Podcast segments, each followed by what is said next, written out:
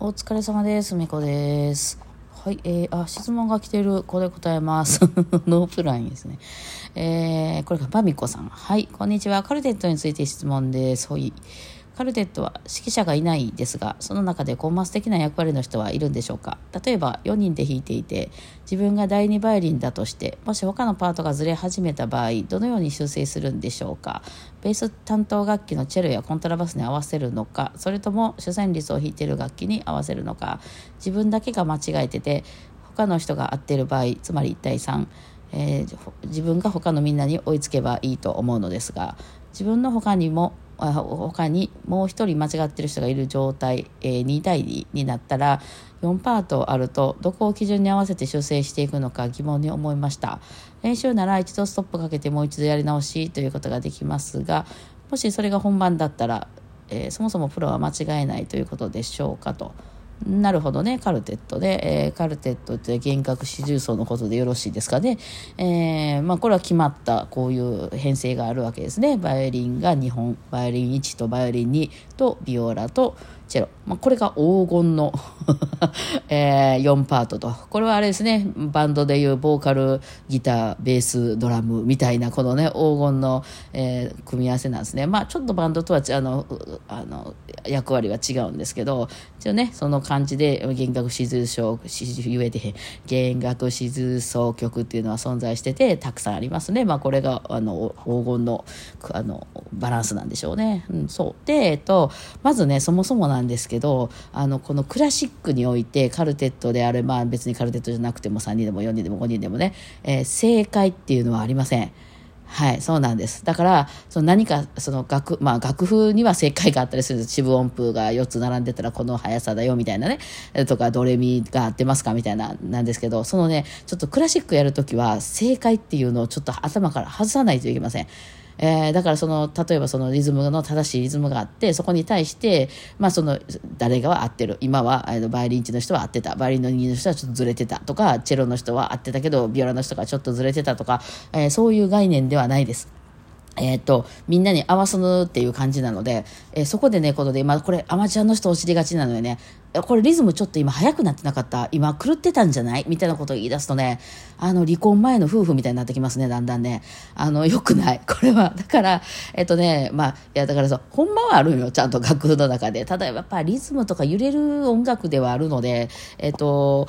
まあ、一応そのなんていうのその人間の人間の関係みたいなのを考えなかったらカルテットに関しては、えっと、一番のその、えっと仕切る人指揮者代わりっていうのはファーストバイオリンです、はい、が一応この人が引っ張っていく。だからなんかその合図なんかも全員でせーのって入るときはファーストバイオリンの人が挨拶挨拶っていうあのあれ鼻息吸うやつ。って言ってこうあの相手をねあのクラシックはせあのあのカウントしちゃいけないという楽器なのでそもそもその概念としてあの先にリズムがあってワンツースリーフォーみたいなのがあってそこに乗っていくっていう音楽ではないのでみんなで手を取り合ってね合ってますか？合ってますか？みたいな感じなんですよね。だから何かな？あのマラソンのなんか搬送伴走っていうんですか？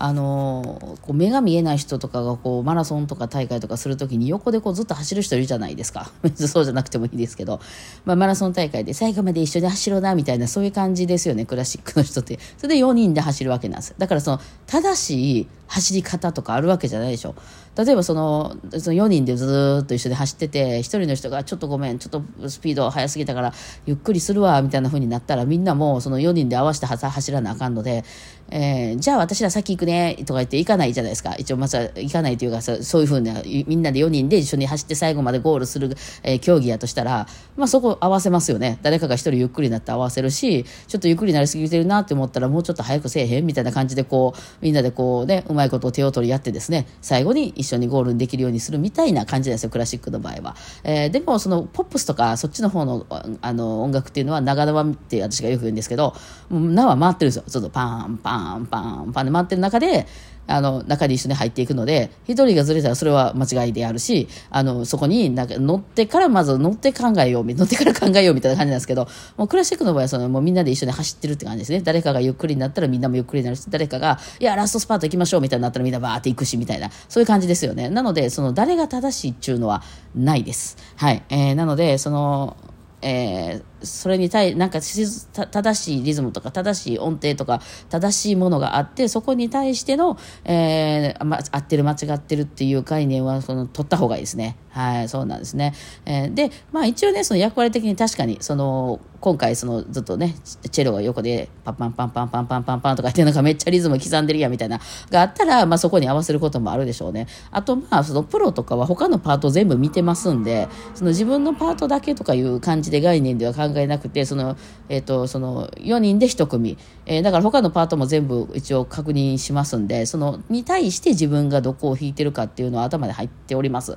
はい。ので、えー、それはスコアとか見て勉強しているのでね。えー、だから今その自分が弾いてる音っていうのは、その、まあ、例えば2番バイオリンさんやったら、今、ファーストバイオリンさんと、あの、ハモって弾いているのか、それとも自分が、あの、メロディーなのか、まあ、それともビオラさんと一緒に、こう、ハモリみたいな、こう、なんかとかね、あの、刻みみたいな、なんか、ンタンタンタンタンってやってるのか、みたいなのは、その自分の音がどうとか、ミーとか、四分音符とか、そういう話じゃなくて、今、どの場所にいるのか、音楽の中のどの場所で誰と一緒に、あの、特にハモっているのかみたいなことは頭に入っているので、まあ、ずれないですよね。うん、だからそのあわそれこそ合わせましょうって言ってやっていくからその、まあ、全部が全部聞いてもいいですしだからそのそれこそ走ってる時点であれちょっと私だけ一人前に出てるわってなったらちょっと後ろ下がりますし、えー、誰か私だけなんか遅れてきてるなと思ったら一生懸命ついていきますしっていうとこですよね、えー、なのでなんかそういう感じでもう他のパートと一緒に、まあ、合わせていくっていう感じになりますね、はい、なんですけど、まあ、ちょっとこれとそ一応そのやり方としてはそうね、えー、なんですけどそれを置いといて、まあ、そのカルテットがどういうなんていうのそのなんか立ちななんていうのその上下関係で成り立ってるっていうのはもちろんありますよね。例えばねそのファーストバイオリンの人がバイオリンの先生でねまあ私とかでさ。で、その、他のメンバーが、その先生言うてついてきてる自分の生徒さんとかさ、まあチェロは違う方としても、っていうので成り立ってた場合、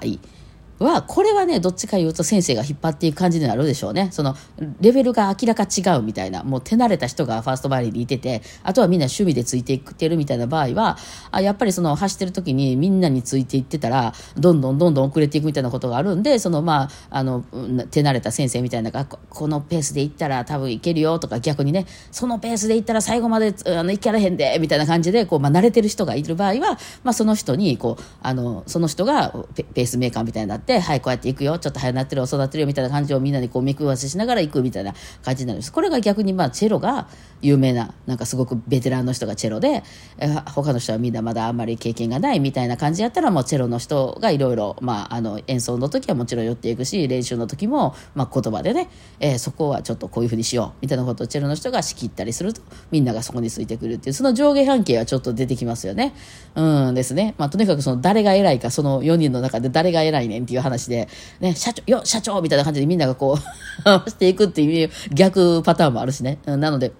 まあ、その辺は人間関係と一緒ですね。どこに合わせるべきか。うん。私なんかそのオーケストラの時とかになんか知らんけど、あの、一人だけ若いの入ってて、えファーストバイオリン、えビオラ、チェロが、その、いわゆるオーケストラのトップ奏者が弾いてて、なぜか私がセカンドバイオリン弾いてるみたいなよくわからん状態がありまして、そんな時はもう私はひたすらついていくだけですよね。えー、自分セカンドバイオリンなんですけど、ファーストとハモる時はファーストさんにめっちゃついていくし、あの、セカンドバイオリンちゃちゃうと、そのビオラが一緒にハモってる時はビオラさんにめっちゃついていくし、みたいな。そこは、え、ちょっと早すぎへんとか思うても、そこはついていくんですよ。もうさ、よっとか言って横からこう、なんか、よ社長みたいな感じで、こうなんか、社長全然先からテンポちゃうでってなっても、そこはついていくんですよ。うん。なので、それはね、その、その時の人間関係っていうのは現れますね。むしろ合わすもんなので、その自分でどうこうというよりかは、まあ、そうやって合わしていく感じかな。で、まあ、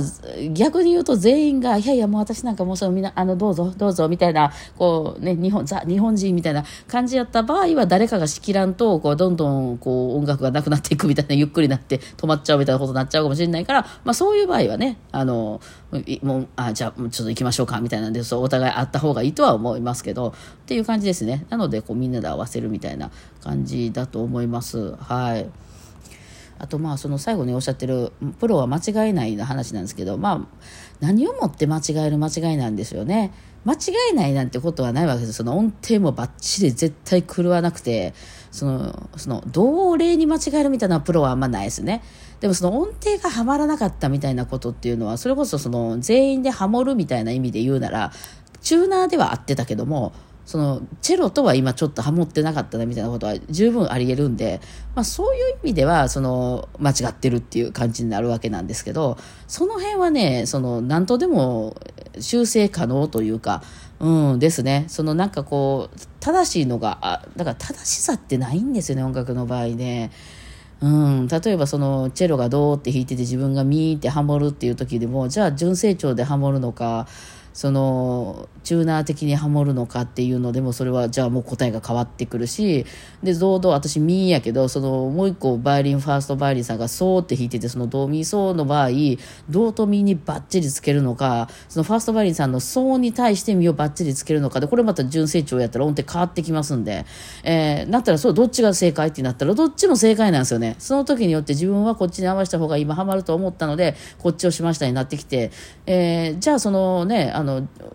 自分と違う方の音程にバシッと合わせておきたいなと思った人からしたらそれは間違いになるんでだからそういう、まあ、細かい意味では正解じゃない音っていうのはいっぱい出てるわけで、まあ、自分は良かれと思って今それを取りましたけどもみたいな、うん、とはあるわけです、うん、でもまあそれはあのなんていうその時自分がそれぞれっていうかプロの人はそういう感じですかね、うん、だからとにかくなんかこう正解に対して間違ったらもう終わりみたいなじゃなくて、まあ、ずれちゃったらねもうあれになっちゃうその細かいずれとかもずっとこう聞いてるから他のパートを弾きながらあのずっと帳尻合わせてしていってるんでこうねチューニングそういう意味でのチューニングしてから行くので、まあ、それによって止まってしまうみたいなことはないですよね。うんうん、だからそので人も間違うしっていうね。その自分以外もそのいろんなこと起こるだろうしそういうのも込みで全部聞いていってるのでまあその辺はねなんと絶対ずれないですよね。ずれないっていうか、まあ、そう細かいずれはいっぱい生じてるんやけどそのわあわけわかんなくなって止まっちゃったみたいなことはならないですよね。はい。っていう感じですかね。はい。ちょっとこれで分か